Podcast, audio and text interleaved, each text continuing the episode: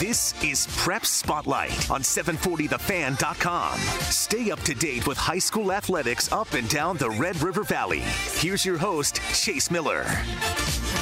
It's episode two of Prep Spotlight here on 740thefan.com. Glad you are tuning in for our second edition of the 2018 19 athletic school year up and down the Red River Valley. Coming up later today on the program, we have Bryan Strand, Barnesville head football coach, as that'll be our game of the week on Friday night on our sister station, 1047 Duke FM. Barnesville, the Trojans travel to DGF to go up against the Rebels. It'll be a 7 o'clock kickoff. We'll get Bryan Strand's comments on their opening game with DGF and a whole lot more a little bit later on here in the podcast. But first and foremost, let's bring in Mr. Brad Anderson with us here. And Brad, thanks for making the time. And also, let's kind of get right down to uh, the thick of things. High school volleyball officially was back in se- session uh, last weekend with Northern Cass winning their invite up in uh, Northern Cass for Class B. Class A, a lot of teams are out in the East West Classic in the capital city. Now, Fargo Davies goes 6 0 during that time. We'll recap that a little bit. But first,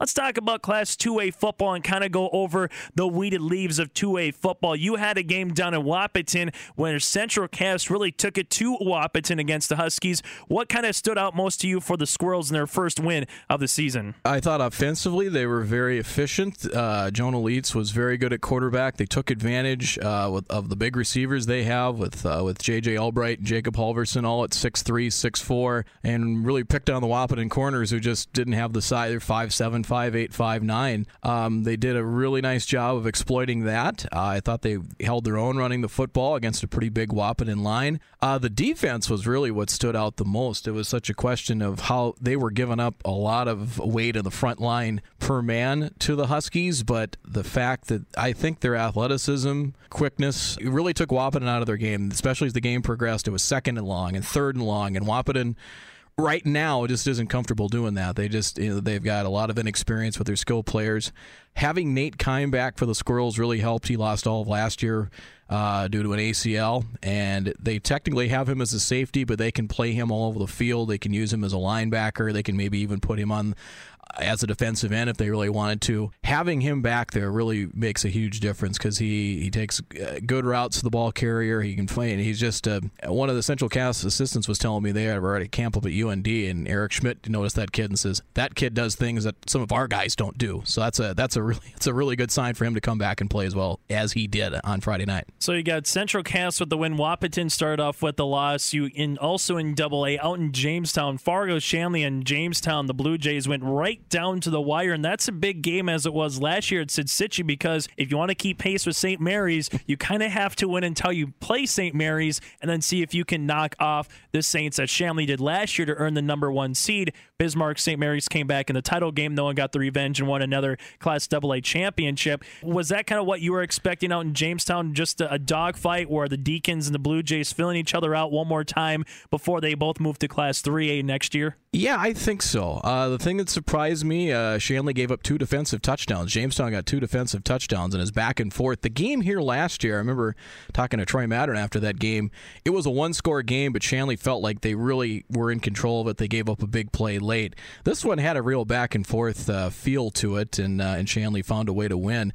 I think that's going to be the question, uh, Chase. Is is can a team bump off a Shanley or a St. Mary's? And uh, Jamestown nearly did with the Deacons. They'll get a chance later in the year with St. Mary's. Can Central Cass? Central Cass has both the Deacons and St. Mary's at home which on the turf, which will be interesting. But I think that's going to be one of the questions: is is there a team that can get into that upper echelon, and what teams are kind of battling for maybe those last two playoff spots? I think we have a good idea right now, but we might need another couple of weeks before uh, things the picture's a lot clearer. And it's one of those deals too where Class 2A 10 teams this year in Class Double A six make the playoffs and so every game means something, you know, during the regular season. There's no quote unquote non-conference games for any any of these teams or for most of these teams.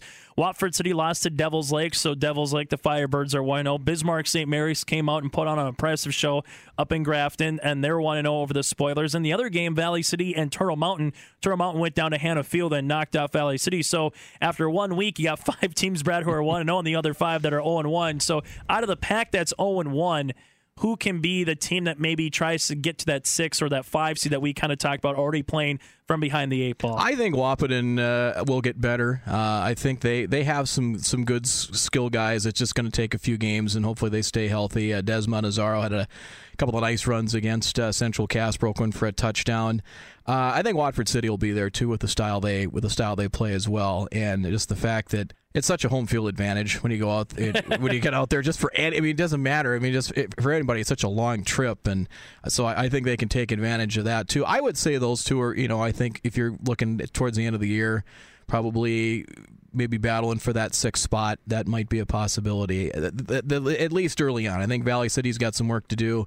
Grafton, I know, is down a little bit. Turtle Mountain, um, you know, they beat the Highliners last year and really weren't a lot of games after that. They did lose one to Central Cass in overtime, but uh, we'll see you on them. I guess I, I, I'm that that one's probably up in the air yet. Brad Anderson with 103.9 The Truck with us here on Prep Spotlight. Brad, let's kind of go to nine man here before we go to volleyball. You saw a quality Finley Sharon Hope Page team against Napoleon Gackle Streeter two weeks ago in nine man football. And even though they're 0 2 after losing to Mayport CG, who's a team that I think a lot of people have pegged to be uh, uh, on the top of Region 1 or have a chance to make the postseason, a team that made the you know the, the quarterfinals last year in nine man, Finley Sharon Hope Page might have had the toughest schedule out of the shoot, the Imperials and the Patriots. The Mayport game was, you know, it was one that was really interesting. Uh, they played Napoleon extremely well. I, I was really impressed. Um, they've got two really good running backs, actually three. They Jack Irie's is going to be the the real workhorse. Mean, he's a guy that they'll he'll get 25, 30 uh, 30 carries a game if they want to. Uh, they had an eighth grader, Blake, or actually a freshman now, Blake Jacobson. He uh, suffered a concussion in the Napoleon game, so we'll see what happens there. So, so what they did and when Jacobson got hurt, they used Xavier Jacobson, who was playing at right guard, put him at fullback, and he ran the ball very well. It's going to be a pretty basic game plan. They've kind of simplified the game plan a little bit. If they can control the clock, they held the ball for 31 minutes against uh, Napoleon. That was a big factor in that uh, in that game. They were at the 20 with a minute and a half left, and Napoleon sent a linebacker in on a blitz. They threw an interception and they, that sealed the game. You know, it sounded like they, they played very tight with Mayport as well. That might be a sleeper. We'll see. Uh, it, it, we'll see how it fares. You know, they've got they've got Thompson this week mm-hmm. uh, with Wyndmere Lidgerwood looking looking like they're taking a step back. Um, yeah, but it might be one of those two that, that they, they might have to pick off, and they might be capable of picking off a team you wouldn't expect them to beat. And that's one of the deals in uh, nine man football. Sometimes you just never know, right? Hankinson kind of, when they went out to play Oaks, Oaks kind of mm-hmm. took advantage of them, but then all of a sudden they play to one point game with Richland the following week in their region opener.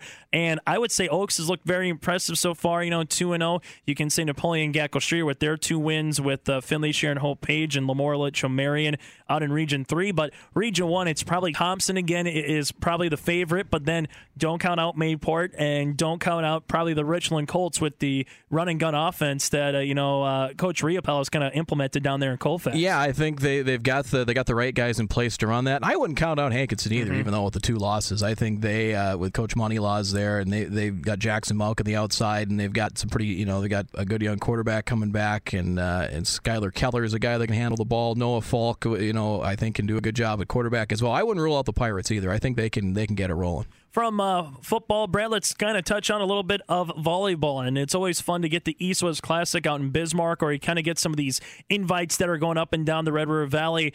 And we'll get more into the Minnesota side as the season progresses. But in North Dakota, Fargo Davies goes out to the capital city and they go 6 0. And maybe in our own backyard up in Hunter, Northern Cass defends their uh, home court and wins the Northern Cass invite. So, what impressed you most, kind of maybe on the first couple of volleyball matches? And the one thing, again, out on a lot of these tournaments, you're maybe not playing five sets, you're only playing three sets. But at the end of the day, a win is a win, and a championship is a championship. Yeah, and uh, they beat a, uh, a team that's always there in Langdon, Edmore, Munich. That's always a constant. Uh, it seems like they've been in the state tournament for a number of years in this decade out of Region 4, and for them to win that, eh, that's very impressive. But I think it was interesting to see when they got in that championship bracket how many teams from the East there were with Langdon, Northern Cass, Oak Grove, Richland, uh, LaMoure was still in there uh, in that, and that's a pretty good field. It's it doesn't have everybody like Central Cass wasn't in it, but you still had still had a pretty good representation, I think, of what's good in Class B.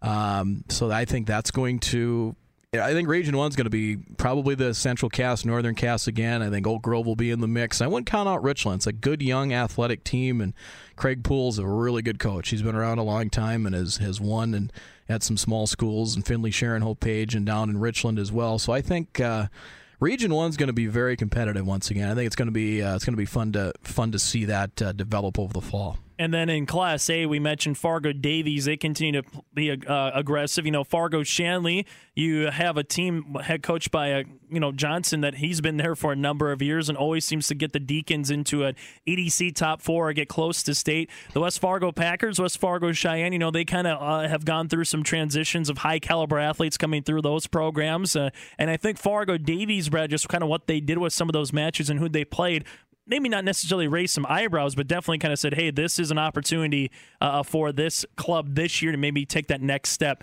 at the volleyball uh, volleyball landscape. Yeah, in Valley City, I thought had a nice uh, showing, like a four and two, I believe it was, out of the A versus B, and that was such a such a neat run last year for them to uh, get into the semifinals and really went toe to toe with uh, with Bismarck Century. Just kind of had just didn't quite have the fire firepower to keep up with them, and we'll see we'll see if they have enough left. They lost some some really uh, some really good players, namely uh, Reagan Inkstead, their setter, and, and she could was very versatile. We'll see if they have enough left there to uh, under a new coach too to see if they can uh, still be a factor in the EDC. Yeah, Casey White was everywhere too, I believe, last year for them as well. So a lot of fun stuff to get to. Uh, uh, Brad, a couple of teams that you're going to be looking out for for the rest of the year, whether it's Class Three, Eight, and Nine man football, maybe on the Minnesota side of the border as well. Um, I know Barnesville, DGF, Moorhead, all those teams kind of get going this weekend. But who's a team or two that you're going to be looking out after the first week or so in North Dakota, and as Minnesota officially gets underway with all classes later this weekend? With 3A, I'm going to be curious to see about Fargo North. Now, Adam Rowland's been there long enough to see if uh,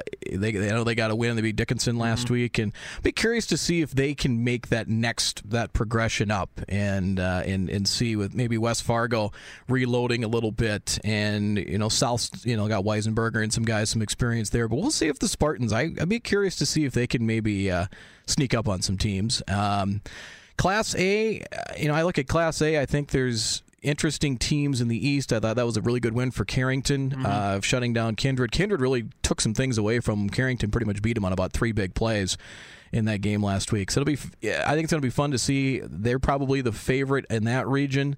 You know, I'm curious to see what Hillsboro Central Valley brings back. I mean, they just reload with running backs with Benson Grant and Hastings. Yeah. yeah, and they don't they don't miss a beat. And and really after that's going to be the progression. I think. Let's say in Region One is uh, does a Milnor North Sargent maybe sneak up there uh, somewhere. I think I think the, those battles for maybe those last two spots, say in Region One, are going to be really curious and really wide open to see how things uh, shake out there. It's going to be a fun one. Brad, as always, thanks so much for the time. I'm sure we'll get you coming back on down the line here on Prep Spotlight on 740thefan.com. Oh, it was good. Good to be back. Thank you, Chase.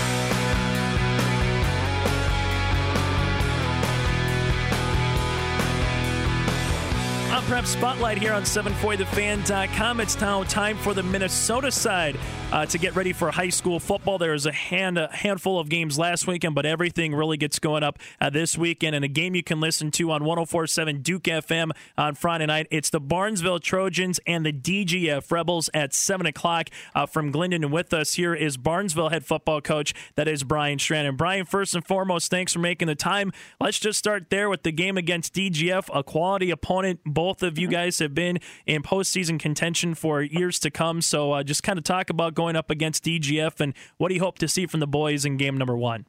I think it's an adventure every time you start a year off. Just you don't know who's coming back. I mean, as far as how they're going to fit into the picture, um, DGF always they're extremely well coached. They've got great numbers. Um, they've had um, an abundance of success over the last eight years or so. He runs a, a very good program up there you know, we're a little banged up already. We've lost our starting running back, and now we lost our starting quarterback the other day in the scrimmage. Um, has hand stepped on, so we're just trying to fi- figure out how how we're going to fill some of those roles. But um, I said, we've got a very experienced team back. We lost um, some big components off of last year's team, especially in our backfield. We returned five of our seven starting guys up front, but we lost our quarterback and two of our best tailbacks from last year's team in Brady Mertz and Brady Tweeten and also I guess we're just kind of try, trying to build on that and to seeing how new kids fit into our system. And uh, you know, we got plenty to work on this week after our scrimmage on Saturday.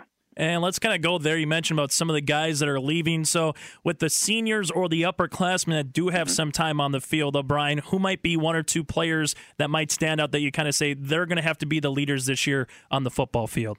Our two captains is senior center Jackson Pepping, uh, who started last year for us at center and did a very nice job. And Hunter Zenzen, who's a junior, um, is also a captain, and he's a three year starter. Um, two years at offensive end and three years at the DN spot. Um, Hunter is an, an athlete that I would say is just a bit above many others that that we face. He's very big, very strong. Um, comes with a strong attitude on the field. Um, he's a playmaker. Um, you know, Preston Snowball uh, might be asked. He he started the last two years on defense, and last year he started at end for us. Uh, with our quarterback going down, he might be have to have to look at being a quarterback again, which he was before he came here.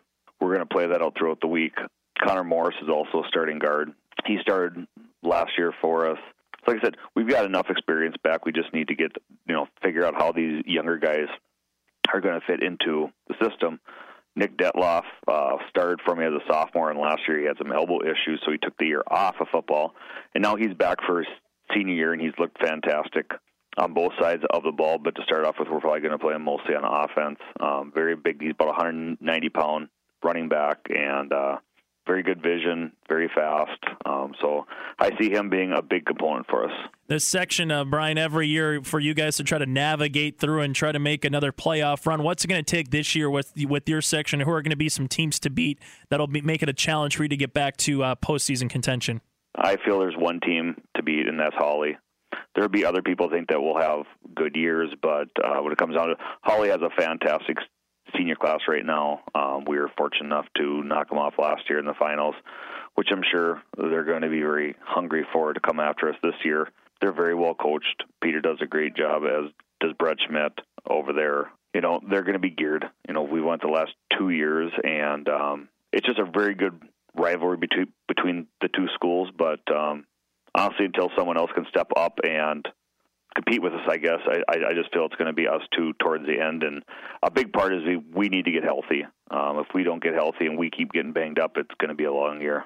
I know there's always the fun part of this time of the year because it's just you haven't officially played a game, but I know, mm-hmm. as you said, sometimes guys banged up, whether it's through uh, a camp that comes into the regular season or guys get nicked up during the regular season, and you're trying to stay as healthy as you can, uh, navigating that roller coaster yep. uh, of a year. So, Bryan, as a head coach, what does this time of year feel like as a head coach before the lights come on for the first time on Friday night?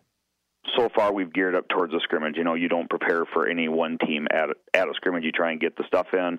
You know, you're teaching many kids that haven't done it before, so you got to go at a certain pace to make sure that your freshmen and sophomores get the material. You know, but now we can start gearing towards what we know DGF wants to do, um, what they return. You know, they lost a good majority of their offensive line. I would say they graduated six of their seven guys up front you know they have their backs back and a very good quarterback. So I mean, we've got to figure out a way to attack them and to see and and, and find out ways that that, that they're going to want to come after us. So again, you got to kind of play it and and it's kind of like poker. You got to kind of figure out what somebody else has mm-hmm. and plan accordingly.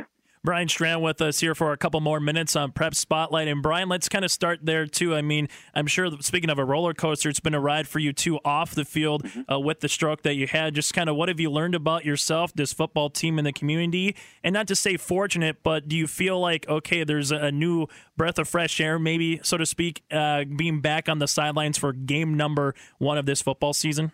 You know, it was. It was back in March when it happened, and um, I've got a hole in my heart that I've got to get fixed. Um, after after the season, I have elected to wait until afterwards to get it fixed up. But um, that's what caused the clot. Um, you know, I feel pretty good. My memory and name recall is still a struggle, um, but it could always be worse. Um, I visited one of my ex players from where I used to coach, and he was in a motorcycle accident. He's dealing with brain trauma right now. So I kind of went down and talked to him and his wife about what to kind of expect when you're going through the brain stuff and to take it easy and not get frustrated. But that's the biggest thing. I'm kind of a high roller, anyways. I mean, I I've got one gear, and um, you know, it's kind of it's tough to slow down. It's tough to um, be patient with it, but healing process they say is anywhere from a year to 14, 15 months. you know, before you get most of it back. Um, I don't think you ever get all of it back, but just forgetting, you know, names especially um, is probably the most frustrating part of of the stroke process, and just you know, again, having to be patient, which is not a strong suit of mine. One of the things on top of you mentioned being patient, but what did you kind of learn about your community that maybe you didn't probably Oh. you already knew, but I mean, I already knew. Like yeah. I said, we've lived here for 15 years now, and I mean, Barnesville's, in in my opinion, one of the best communities in this area, if not the best. Um, the kids were great at school. Um, even when I was here, they weren't getting in trouble in class. Um, very little things. I mean, I had to take definite time off. I don't think I got back to full time until probably beginning of May. But I mean, we had people that made us meals. We had people that cleaned our house. We had a parent that came over and cleaned my driveway three or four times that it snowed. You know, it just I just think, you know, being from a small town, they look out for you. And I also coach girls basketball, um, youth girls basketball for my daughter's team, and they were seventh graders. I had the entire team come up, come up and see me in the hospital, and you know that meant a lot. I had my players come up and see me. You know, just they kind of gather around you, and um, you don't know how strong your community is until, like I said, you go through something like that. And I feel I'm fairly young. I was 45 at the at the time, you know, but um, it just, you know, it, it it's not going to define who I am or anything like that. And I'm going to get out and do everything that I can. And um, my coaches make fun of me constantly because I forget things, and you know, but it is what it is. It's just Josh and going on. But I mean, you know, um, the coaches in the area, you know, Peter Nass has been outstanding up in Hawley, and other guys, you know. But just like I said, you you don't know how many people you have around you until you go through something like that. Last thing for you, Bryan, before we let you Mm-hmm. go, kind of back onto the field for Friday night against DGF. Outside a win and or a loss going up against the Rebels, biggest thing that you want to see in the first football game of the year to kind of say, okay, we can work on this moving into week Right. two and, and into the section part of your guys' conference schedule. Outside of a win or a loss, what do you want to see, Bryan? you know, I want to see improvements from the scrimmage. I mean, we're going to go over the video today um, and talk about things that we did poorly, and I want to see can they answer the bell. I mean, is it? I wouldn't say that we're the best scrimmage team, anyways, because as I we script our plays. We're not going to just do certain things that they're given to us. We want to see how certain guys react, and we try and keep our guys healthy. So, I mean, I guess the scrimmage is one thing, but I want to see constant improvement. I mean, if if your team can't improve from now until the end of the, the season, you have problems you know, so we've got to put some guys in places, and we've got to find out, you know, who can get things done. If they can't, we got to train somebody else in that role. So, like I said, I'm very optimistic. I think I've got a good team here. We just need to get healthy, and uh, like I said, it's going to be it's going to be a little bit longer climb than we usually have, but uh, I think our kids are up for the challenge. Bryan, thanks so much for your time and best of luck on Friday night against DGF. Thank you very much. Thank you. That's Barnesville Trojan head football coach Bryan Strand with us here on Prep Spotlight. Again, you can listen to Barnesville football against DGF and the Rebels on Friday night from Glyndon, Minnesota. Opening kickoff at 7 o'clock on our sister station, 1047 Duke FM. Thanks again to Mr. Brad Anderson and Bryan Strand for episode number two of Prep Spotlight. We're back at it next week with episode number three at 7 o'clock on 740thefan.com.